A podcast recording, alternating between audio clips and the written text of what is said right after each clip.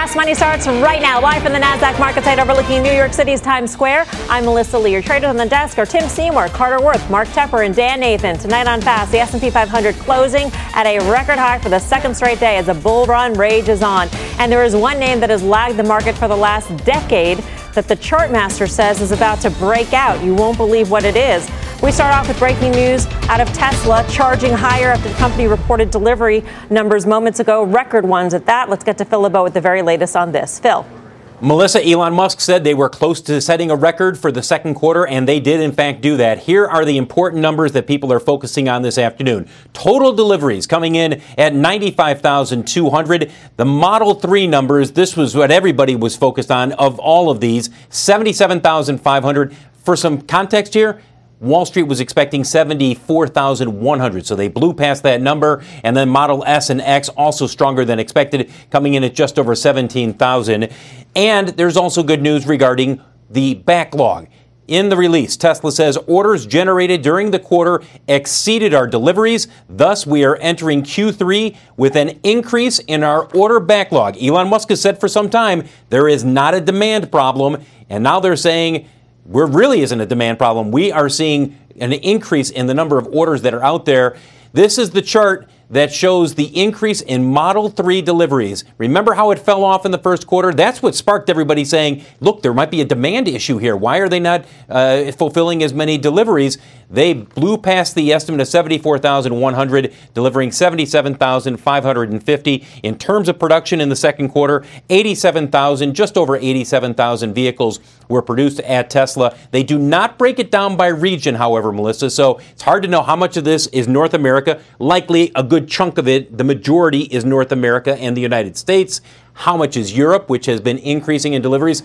And then the wild card in all this how many of these deliveries were to China? Remember, there's a tariff on vehicles built in California and then shipped to China right now. Yeah, we should know too, Phil, that the company says it will no longer report vehicles in transit after this quarter. So that's sort of a change yep. in the numbers that they will release. In terms of the questions that are answered with this release and unanswered, Phil, what would you put in each category? I mean, in terms of the answered, some might say that the demand issue might be answered, a cannibalization issue would, might be answered. I would say that, yes. Okay. And, and, and the, especially uh-huh. on the demand side, because remember, there was so much was made by a number of analysts that you had a EV tax credit, the federal EV tax right. credit in the United States was cut in half from the second half of last year to the first half of this year. And people said, boy, you're really asking people, do you want to step up and buy the vehicle if you're not getting as much of a, a, a tax credit there? So that question has been answered. And especially with the fact that they're saying, look, our order backlog is growing from the second quarter to the second to the third quarter. So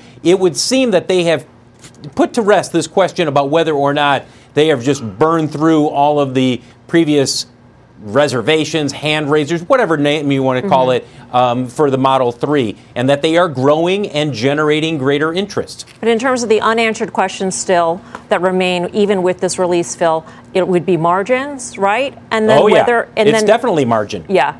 And definitely then, margin. What was the price that you sold these Model 3s at? And, and, what was the mix? That's that's really what it comes down to. Do we have a sense? Would we have a sense of how much, how many sales have been pulled forward because of this drop in the federal tax credit? Well, I would assume not much, okay. Melissa. I mean, if you if you've got if your order backlog is growing now, right. Eh, we don't know exactly which order backlog is growing here. Is it growing mainly for the three? That would be the assumption. How much is it also growing for the S and the X as well? I mean, these are numbers that when they come out with their Q2 financials, that's going to shed a lot of light in terms of how much pressure is being put on margins. Okay, Phil, thank you. Phil LeBeau in Chicago breaking the numbers down for us. We should know Tesla shares are up about 7% in the after hours session. So, does this delivery number change the bear thesis? And I will go to perhaps the biggest bear here on this desk, and that would be Tim Seymour, who went short well, Tesla. Yeah, I don't, I don't think this changes the bear thesis. I don't know how we can answer demand. I, I, think, if anything, first of all, we had moved the bar so low in terms of those second quarter deliveries. If I if I had these numbers up, um, we're, we're still averaging about 350, which is below their 360 to 400. Which I, that's if they can continue to do this. And, and I think we knew that they were going to pull a few rabbits out of the hat for the second quarter. I think they have to.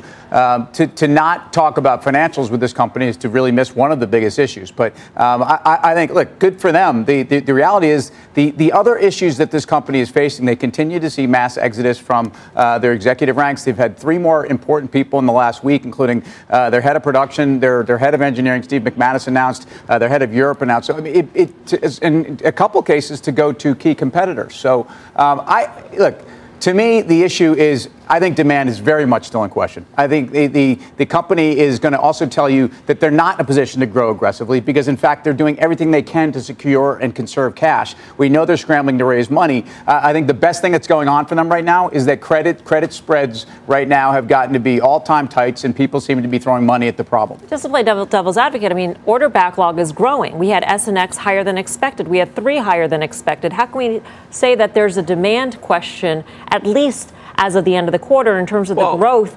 They're building a new factory in China. On, it was a huge miss last quarter in Q1 yes, deliveries. Very so, true. so, so, and then very to your true. point about, um, so you the have bar that, was low, and then you also have the, uh, you know, the, the this tax credit going away. So to me, I mean, I think to Tim's point, you're going to smooth this stuff out, and I think Tim also made a really good point that you just kind of glossed over. You know, if you're a company and the expectations are so low and sentiment is so bad and short interest is so high, um, why wouldn't you put out a little piece of information on the financials, just reaffirming guidance or something like that? Because you know, they're going to report earnings in a few weeks. Well, but Mel, I mean, if there's a material, if there's material improvement in, in, in their margins or something like that, why wouldn't you do that right now? I mean, the real like, tell me, is, look, this is not up a lot. This stock moves 10 and 15 percent all the time. It's only up 7, 8 percent in the in the night market here. If it was really a game changer, you can be up 20, 30. You can have a move like that with a stock that's this heavily shorted. It's a fairly uninspiring reaction. Yeah, I mean, over 80% of the deliveries were the Model 3, which is geared towards that middle class consumer. The tax credit was just cut in half again. It goes away at the end of the year. And that is going to hurt the middle class consumer. Beyond that, you've got more competition entering the space. You've got companies like Volkswagen competing with the Model 3. You've got Porsche rolling out a vehicle to compete with the Model S. So I don't know that this, this increase in demand is really here to stay. Yeah, and let's be frank, okay? For the better part of 2018, when the stock seemed like it was just trading, you know, north of 300 for most of the yeah. year, the, the major part of this story was this mass market vehicle and the proliferation of this Model 3. And at the time, time, you know, there was lots of questions about what they could actually produce and what they could ship, and they had pre-orders for what 400,000 or something like that. So that was the bull case. So if they start materially beating, listen, they beat the expectations of the Model 3 by four percent. I mean, I don't think there's anyone you know doing uh, cartwheels over here they're because still, right. they're still below their, their 2019 targets, at least if you annualize these yeah. numbers. And and um, I, I, just I think about what do deliveries now matter when deliveries didn't matter. It's like the standard which people follow this company seems to change on a daily basis. I'm not saying that, that we're doing that here, but um, if deliveries are the holy grail right now, then this company should should probably be knocked down. This was a very, very good number relative to expectations. But um, if you talk to some of the biggest bulls, and we've had them on our show, and they continue to be pointing to this company more as a data story, and, and you know the head start that they have on competition in terms of miles traveled and, and the database that they're building is really where the value of the company is. So you know some of these numbers should be moot if you think that the valuation of the company is tied to things that have nothing to do with this being an auto company, and yet here we are talking about deliveries. I, I, I just you know, to me, there's so many things about the valuation that are difficult to, to swallow, and we haven't even talked about the competition that we know is closing fast. You made a great call on, tactically on a trade in Tesla, and then the last time you talked about Tesla that I was on, maybe you talked about last week, you said that you, you didn't know where it was going to go. It was anybody's guess at that point. Right, meaning so now. So now you're back. Well, what there is, if you just look at the chart, and you might have it there in front of you, those who are watching, you have a wall of dead bodies above you. Basically,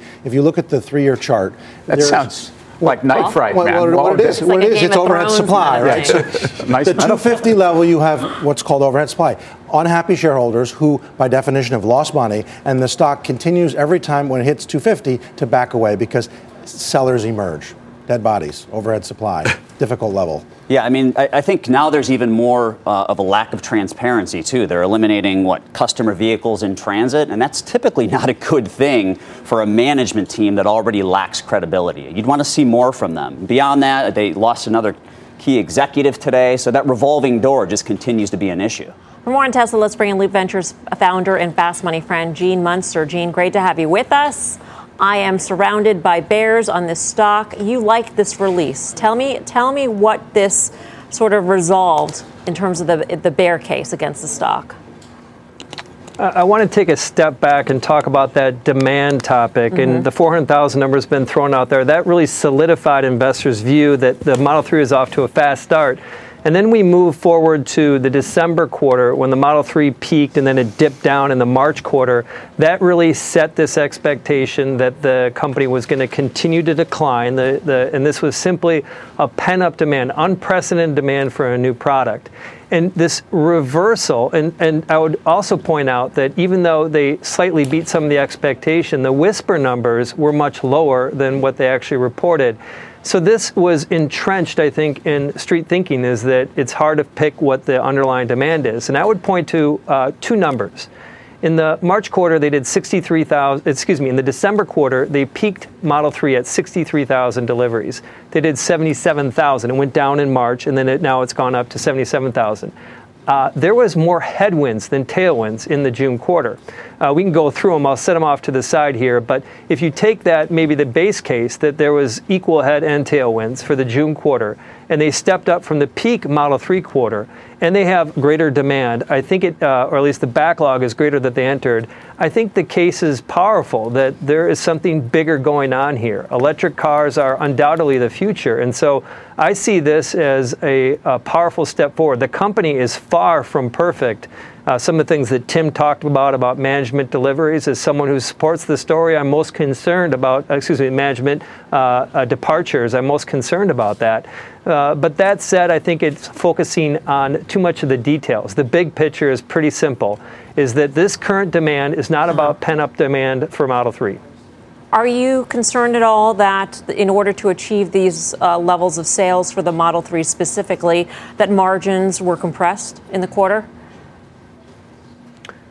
I'm not as concerned. I think that's more or less a wash. I, uh, given they have recently raised money, our math suggests that as long as they do 80,000 or greater vehicles per quarter at a call it a 10% margin, which is a little bit below their expectations, they should have money to the end of 2021. Now, that's not a perfect world. That's one of the problems with the Tesla story. But I am not as concerned about the cash piece as I was three months ago before they did this, uh, call it $2.5 billion raise. Hey, Gene, it's Tim. Aren't you concerned that they haven't reaffirmed 2019 guidance here? I mean, these were great numbers. Wouldn't they have come in and once again, because in the first quarter they reaffirmed 2019 guidance, you'd think that this would be a great time to say, by the way, 360 to 400 looks really, really good. Or have they pulled forward a lot more demand? And is it no, you know, is, is it not uh, something that we, we can expect? I would be concerned if not for them talking about the backlog grew in the quarter, which tends to be a leading indicator of where guidance is. And so uh, that was noteworthy. That did uh, uh, stick out. It was a point of concern, but again, I think it's less of a concern when you think about what's happened with the backlog.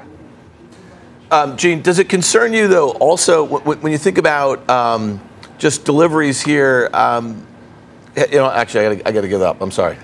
When do you guys take this? Well, I'll tell you, Gene, here's one more question. You know, you talked about details. I mean, of, of, of, you have key key executive leaving the company um, who seemingly knew about these great results. Also, it, it, this is not a concern. You're you're talking about the big picture, but the big picture is that the most talented people at this company outside of the CEO have largely left this firm at a time when there's a lot of pressure and there's a lot of questions about corporate governance.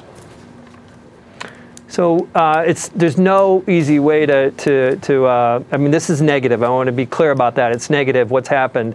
I would also point these departures have happened, and this is part of the negativity for the last year and a half. But here we are uh, at the end of the June quarter uh, with still some impressive results. And you cannot sustain a company with the kind of departures that they've had. But I think that the company has enough trajectory right now, uh, at least over their, uh, with the current lineup, their current team, to get them to a point where you don't have to worry about solvency. And at that point, I suspect that the retention should improve. Some of this intense pressure environment that they have, which ultimately forces some people out of the company, I think should subside. So I'm uh, looking at this as something that is part of a symptom of a company that was in a lot of pain. And I think that as that starts to ease, they should have better retention. Are you surprised or concerned that the stock is up 7.6% when 35% of the shares outstanding are short? I mean, there should be a massive squeeze if this number was really that bullish. Now, I mean, Carter made this point earlier. I think that's right. 7.6% for a name like Tesla seems like nothing. agree. It's, it's, it's like nothing. The bull bear case is, is far from over. I think that our conversation is evidence of that and I uh, am not surprised by it. Uh, and I think that this will continue. I think investors are going to want to see several quarters of that before this uh, ultimately gets back to some uh, form of stability. So, not surprised in, in the in the questions. Let's say they have a, a good uh, September quarter. Let's fast forward mm-hmm. to a decent September quarter. the question will be, what about December? And unfortunately, it's just a, at some point, some level, it's a show me story. One other thing, Melissa, on that yep. is I've covered stocks for a long time, never seen uh, a, a, story that is so emotionally charged on both sides. And since it's so charged, uh, we're going to have this bull bear debate for a long time. All right, Gene, thank you. Always great to get your analysis, Gene Munster of thank Loop you. Ventures. Um, so this is a stock that had a massive June, right, but still down 30% or so year to date. The question for every investor is you put money in this stock, it takes away your ability from allocating that money to another investment, which may yield you a greater return. So would you put it in Tesla or something else? I'm not going to. Yeah, don't ask me. Don't ask obvious. me. He, well, he just saved me before, so I'm going to come back in here. Right. My mind just went blank. I'm okay, sorry man. about that. But here, here's the deal. Carter had the call when the thing got massively oversold. When it broke the levels where it's trading right now in the aftermarket in 245. You know, earlier this year it went down 25 percent in a straight line. It got really oversold. We know how much the analyst community hates this stock. There's 17 sells in the stock, 31 percent short interest. You have to buy this thing when it's down in the Can hole. I say one quick thing? I, you know, we one have we, we have a case where now I think Elon, much like our president does this masterfully has changed the conversation from cash flow and solvency to deliveries. And, and I, you know, this is not what we should be talking about. Still ahead, the S&P 500 closing at a new all-time high today. The chartmaster says there is one stock that has been sitting out this bull run that's about to come back to life. He will tell us what that is. Plus, fast food on fire this year as McDonald's and Starbucks hit record high after record high. But there is one name in the group the traders are calling a no touch. We've got the details. We are live from Times Square in New York. Much more fast money just two minutes away.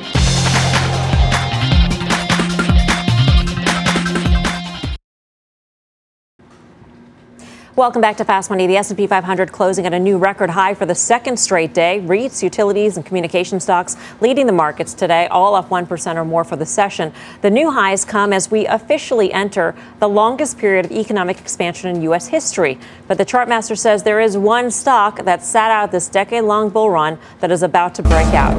Walk over to the plasma card. I want you to show us where you're looking. Come on, man. Come on, come on. Here we go. Get up. So, so the mighty Goldman Sachs, if one can imagine this, of course, has produced uh, negative returns since the market's peak, the prior bull market high, and it looks like it's coming to life. It's a Dow component, and I think uh, the thing to do is be long. Here's the start date. It's not arbitrary. I just picked, it was a Thursday, we know, it was October 11th, 2007, and we had our financial crisis and our bear market.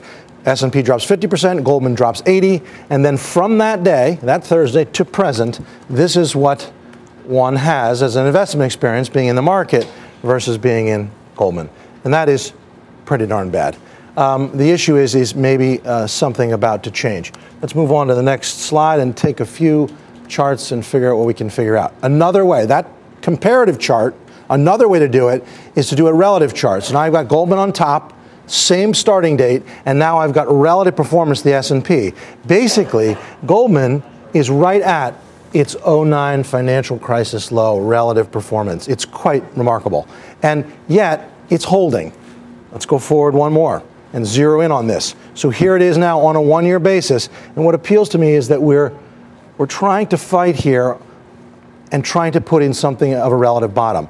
Now, this is relative to the S&P. Watch relative to its peer group, the S&P Investment Bank and Brokerage. Much better, right? So compared to Morgan Stanley, which is more rate sensitive, and other stocks in the basket, Goldman is actually coming to life, and that is appealing. A few more, and then I'm done. Now, this is on a longer term basis the relative performance to the peer group. And I think you could draw the line several different ways. Watch what comes next. One way to do it is this you have a head and shoulders bottom on the relative. You also have a move above the downtrend line. Put it all together, we're just getting into the point where we've moved above that line. I think that's very important. Now to the absolute chart of Goldman itself. We've just broken above this line. Our 150 day moving average is just starting to turn. I think what you've got here is something on the order of this and I want to draw the green arrow like that. All right. That's it. Carter, why don't you come back over to the desk and we will trade it in the meantime. Tepper, would you buy Goldman Sachs? Uh, I prefer J.P. Morgan here, but I think when you when you look at these banks in general, uh, you know, Goldman basically they just increased their dividend by nearly 50 percent, right? So in the past, this has been a stock that attracted value investors. Now I think you have some of those dividend investors who are actually interested in stocks like this as well. I mean, you're getting a higher or you're getting a, a good yield with half the valuation of utility, so it's not a bad play. What's that term you use for charts you don't like? The worst chart you've ever worst seen? chart I've ever seen.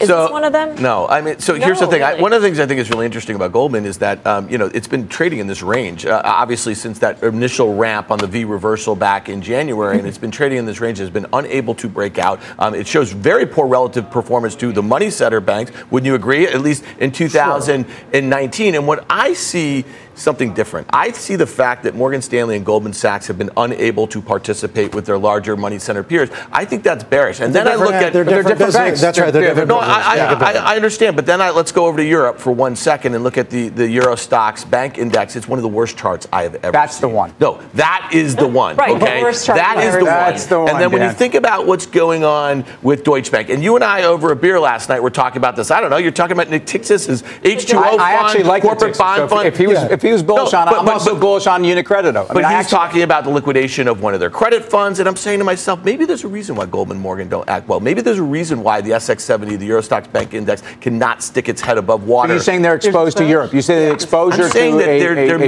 be some things Europe. going on. The reason for this underperformance in the banks in general might be like the canary in the Right, coal but it's not a bank, right? I mean, it is, and it isn't uh, tied to rates the way sort of online brokers. But it are, is the way though, Morgan Carter. Hold on a second. is. These guys have been lending money to all these private companies that, but it's not because these a pri- classic because lender. rates have been so low. money they've center been bank, taking- Hold on, but they've been taking them public. It's not a money center I bank. understand that. Well, but, I mean, but let me. they're two different businesses. Okay, but I'm telling you that actually, when you think about these guys as investment banks, shouldn't they be acting better in this environment? If they don't have the rate exposure, we're talking about if they don't have the rate Right, so exposure, I mean, why part aren't Part of they the opportunity better? here is how bad it is. I mean, the, what I was trying to show there, the thing's actually lost you money for a decade from Yeah. its prior high. Um, but its day-to-day action, and most their specific business relative changed. Morgan Stanley, is a, is a bit better. I, look, Goldman Sachs, more than Morgan Stanley's business changed entirely by the regulatory environment. They, they were neutered. Um, they were neutered in terms of the ability to, to take uh, leverage. They've also had a couple um, Right. high profile, uh, difficult situations Right. they've gotten themselves into. And when things Um, went out at that are not resolved. you they'll never have the ROEs that Yeah. they had at those peaks. That's ever. right. Right. Well, for more on the markets, head on over to tradingnation.cnbc.com. I'm Melissa Lee. You're watching Fast Money on CNBC, first in business worldwide. Here's what else is coming up tonight on Fast. Welcome to Good Burger, home of the Good Burger. Can I take your order? Investors are ordering up the fast food stocks this year. But one trader says the supersized rally is about to blow up. Plus, the Bitcoin hodlers are howling as the crypto went from nearly 14,000 to under 10,000 in just the last week. But there's something in the charts that suggests another big breakout. We've got those details. Much more fast money after the break. A new CNBC survey shows a third of Americans are tightening their belts and cutting spending plans. But 70% still plan to go on vacation this summer. 34% will spend between 1 and 5 grand. 8% will spend between 5 and $10,000. 21% will fly somewhere in the US. 9% of Americans plan to go abroad. The full survey from CNBC, the investing site Acorns, and SurveyMonkey is online now. Go to cnbc.com slash invest in you today.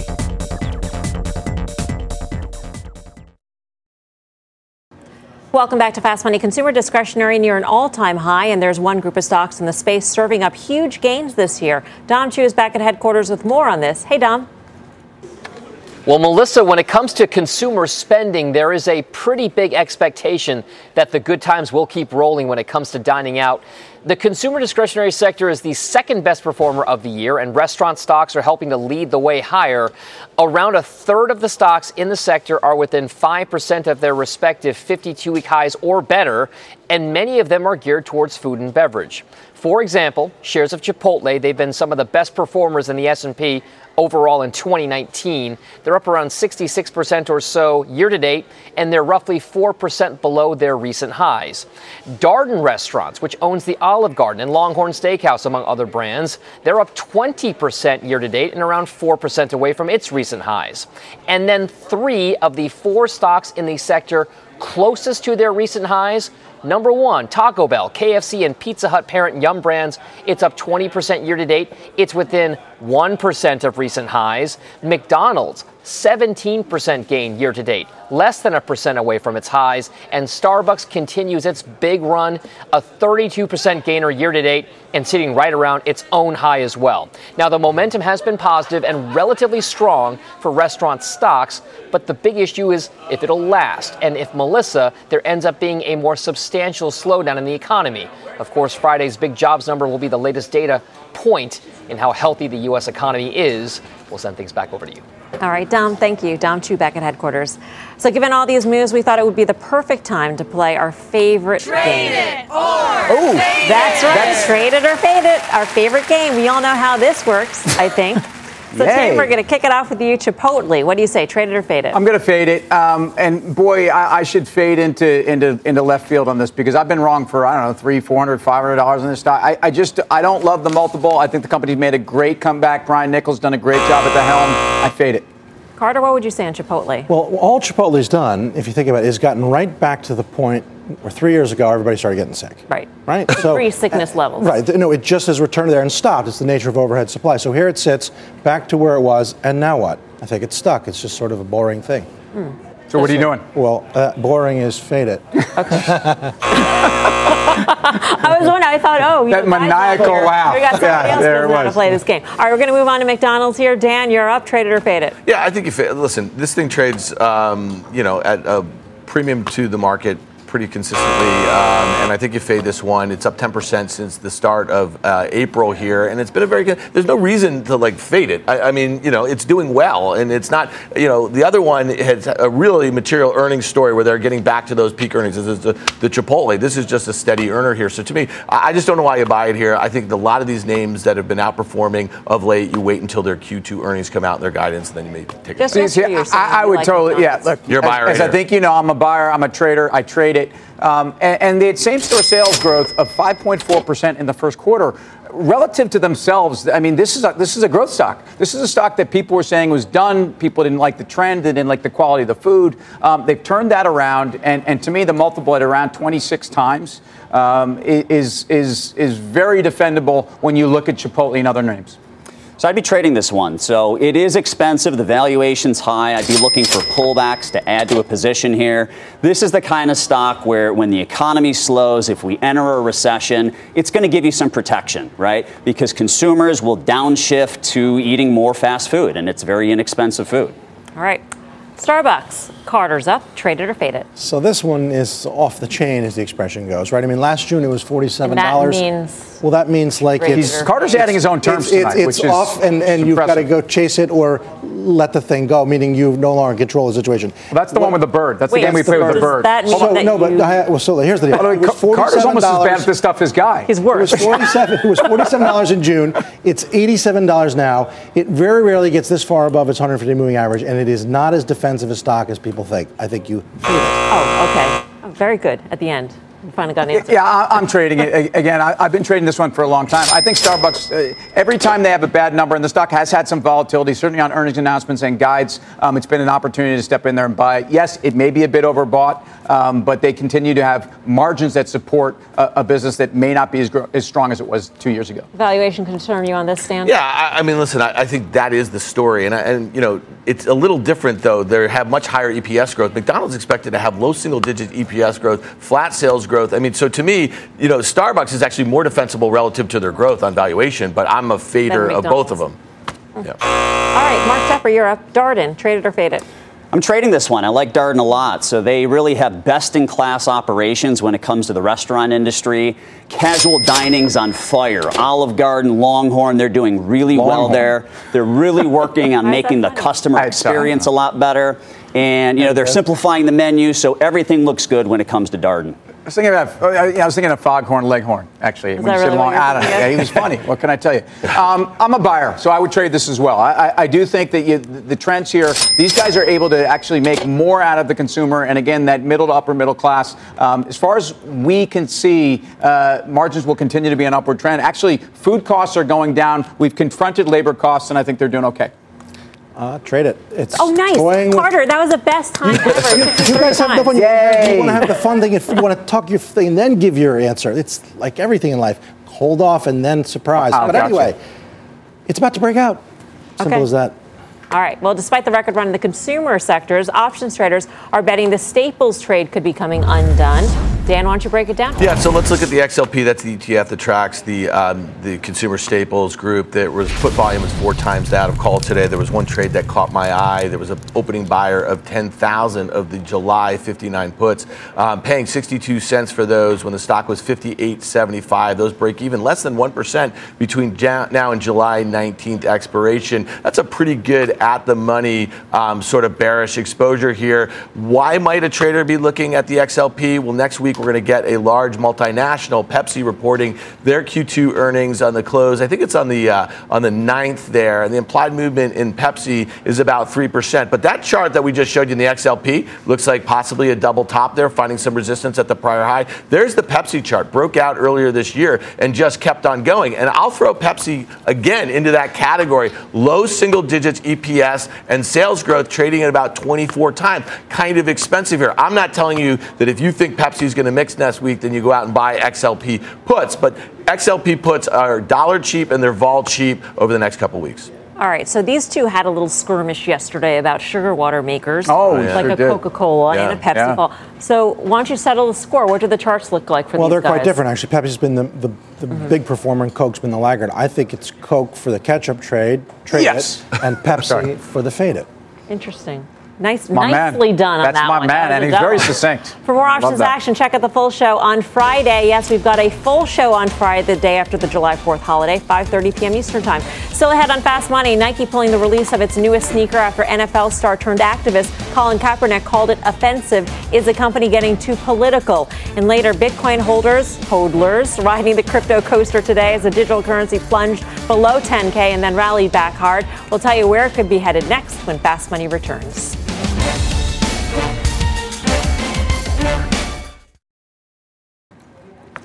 Welcome back to Fast Money. Nike pulling a new set of shoes. According to the Wall Street Journal, former NFL player turned activist Colin Kaepernick told the company the early American flag on the shoes, known as the Betsy Ross flag, symbolizes an era when slavery was legal. In September, Nike made headlines unveiling Kaepernick as the face of its Just Do It campaign and releasing an ad featuring this athlete.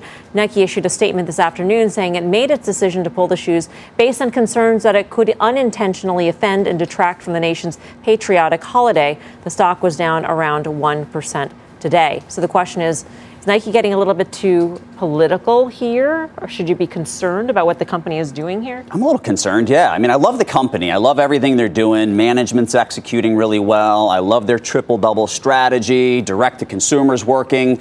But this just baffles me. I mean, for them to, to make a move like this based on something they heard from Colin Kaepernick, I, I just I think it's crazy. Um, yeah, I am a little confused as to why management would not make that call on their own. If well, they so, made that call on their own, I'd be okay with it. But hearing that it came from Colin Kaepernick, that's what bothers Didn't me. Didn't they well, cross he, this bridge though when they made yeah. Colin Kaepernick the face of the campaign? I mean, by choosing him, a lot of people took offense with what he stood for in terms of of kneeling during the national anthem. But they pulled that ad two weeks after they started running it they maybe they better check with him first. No, they don't. Right. no, but I, I, I, maybe that's no, I, I, think to Melissa's point is that they, have signed him on as a brand ambassador. Okay, right. so they've gone down this path, and if they offend you by decisions that they make, they're not really worried about that. They kind of did a lot of polling after that initial ad, and it, it, it, did really, you know, it was good for their brand. And then so, back, to business, yeah, back to business. It's underperforming Puma. It's underperforming Adidas. The stock is sort of uh, stalled here. Well, that's fair because it had outperformed them and eaten their lunch for 18 months. And, and, and their sales have only grown since they embraced Colin yep. Kaepernick, just to be clear. Um, you know, my personal view, no one really cares about my personal view, but, but since when did this flag become a symbol of slavery? I, I, I don't know. I, in general, as an investor, I would rather not see my companies get political. Um, I think you have a dynamic here where, where um, it, it can be dangerous. With Colin Kaepernick, and I'll say this about Nike, Nike has always been very in touch with what their customers want. If anything, for a while there, they may have gotten a little far in the innovation and some of the other. I, I think they are right on the pulse of where they want to be. And, and Nike as a company here, this does not concern me at all. Okay. Coming up, uh, EA getting an early life today as the extra extra life today as the gaming company launched a new season of Apex Legends in the fight for battle royale supremacy. But can it really dethrone Fortnite? We've got a special report. Plus, Bitcoin going absolutely bonkers in the last week, racing up towards 14,000 and then crashing. But the chartmaster says keep calm and hold on. He will explain when Fast Money returns. We want to take a check on shares of Tesla, still holding on to its after hours gain, up more than 7% here after the company posted record delivery numbers for Q2, beating for the S X deliveries as well as the Model 3 deliveries. Um, Tesla, we should note, still down about 30% year to date, even with the stellar performance it had in June. Well, moving on to another market battleground, EA Showdown against Fortnite entering a second round with a new season for its hit Battle Royale game Apex Legends. Josh Lipton's got the details from San Francisco. Hey, Josh.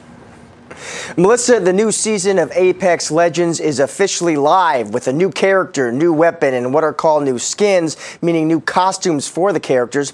EA executives, remember, say that Apex Legends is the fastest growing new game the company has ever had, and they think net bookings or adjusted revenue from that game could be as much as $400 million in fiscal 2020.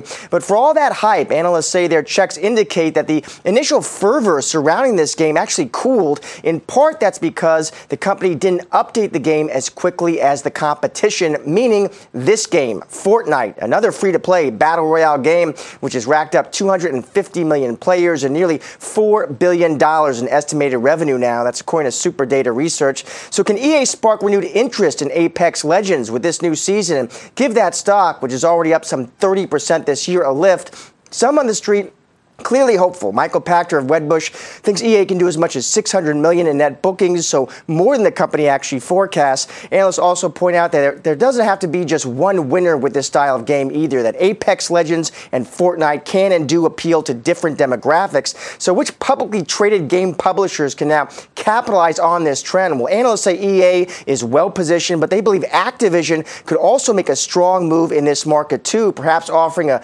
version of its popular Call of Duty game as a free to play title as well. Melissa. All right, thank you very much, Josh. Uh, Josh Lipton in San Francisco. A lot of optimism going into this release. Wedbush raising its target price target prior to this uh, move. So, Carter, where do you stand on, on EA? I mean, look, this is the classic bearish to bullish reversal. Something that's bombed out, that's been basing and working higher gradually and deliberately rather than impetuously and impulsively. The idea is that the action is developmental. I like it a lot, and I think there's more to go.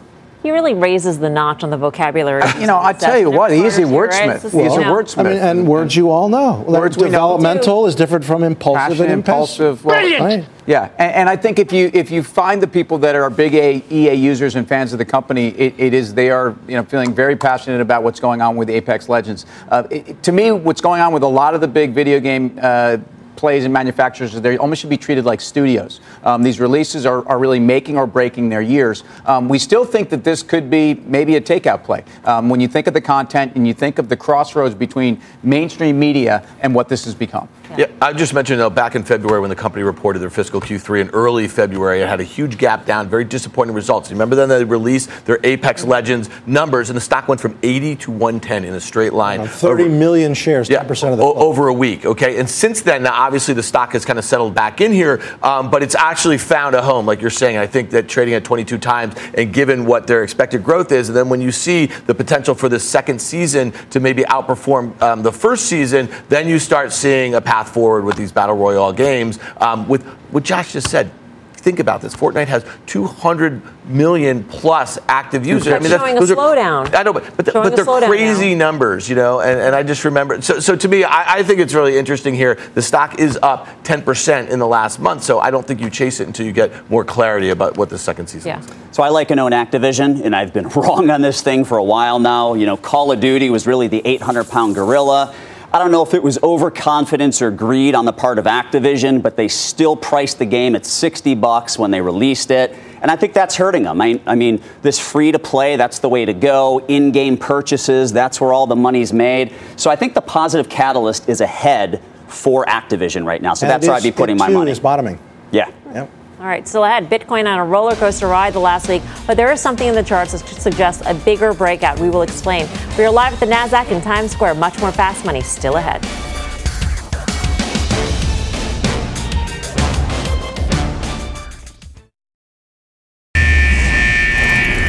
Welcome back to Fast Money. Another wild ride on the crypto coaster today as Bitcoin plunged below 10,000 before bouncing back. The chartmaster calling for a move to this uh, 10,000 level two weeks ago.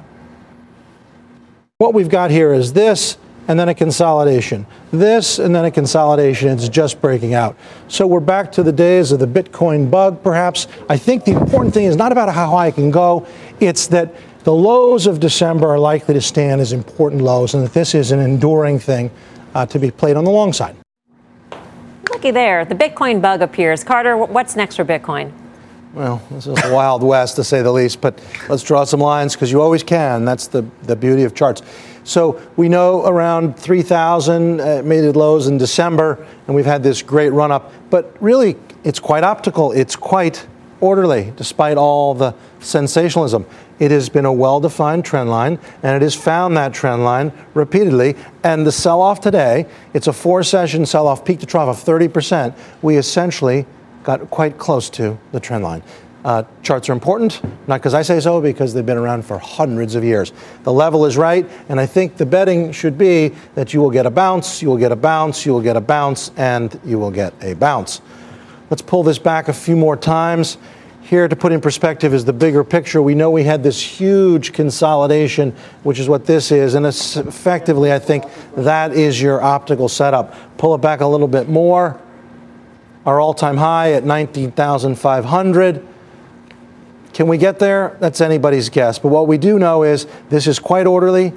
The lows should stand as major lows in December, and this pullback, 30%, I think it's an opportunity to get long if you're not long already. Hey, hey Carter, is, is the downward, is the chart basically that broke down? Um, you know, why is that not possible every time? Um, in other words, we saw that Bitcoin basically through those December's up to the December lows actually at one point really just gave up. And, and, you had to, is it about establishing a new base?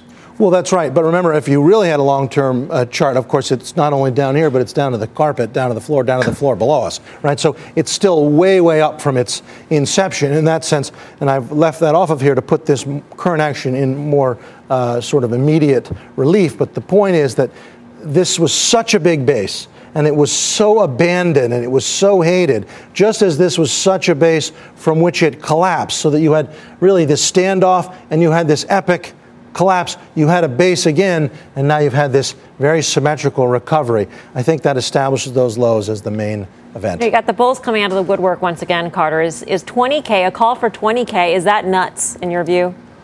Uh, you know, uh, former highs uh, are important and uh, you know this thing it can move 30% down. You could do that in a matter of hours the truth is right? So it trades 24-7 uh, I, I, like the pullback. I think that's key because the pullbacks are what actually keep it going because you're shaking people out. You're, you're hurting people every time you pull back who won't come back again or who maybe will when it's much higher. So it's not nuts. I don't think it's nuts. And the, and the first chart you saw is very chartable. Yep. Carter thanks for that. Up next final trades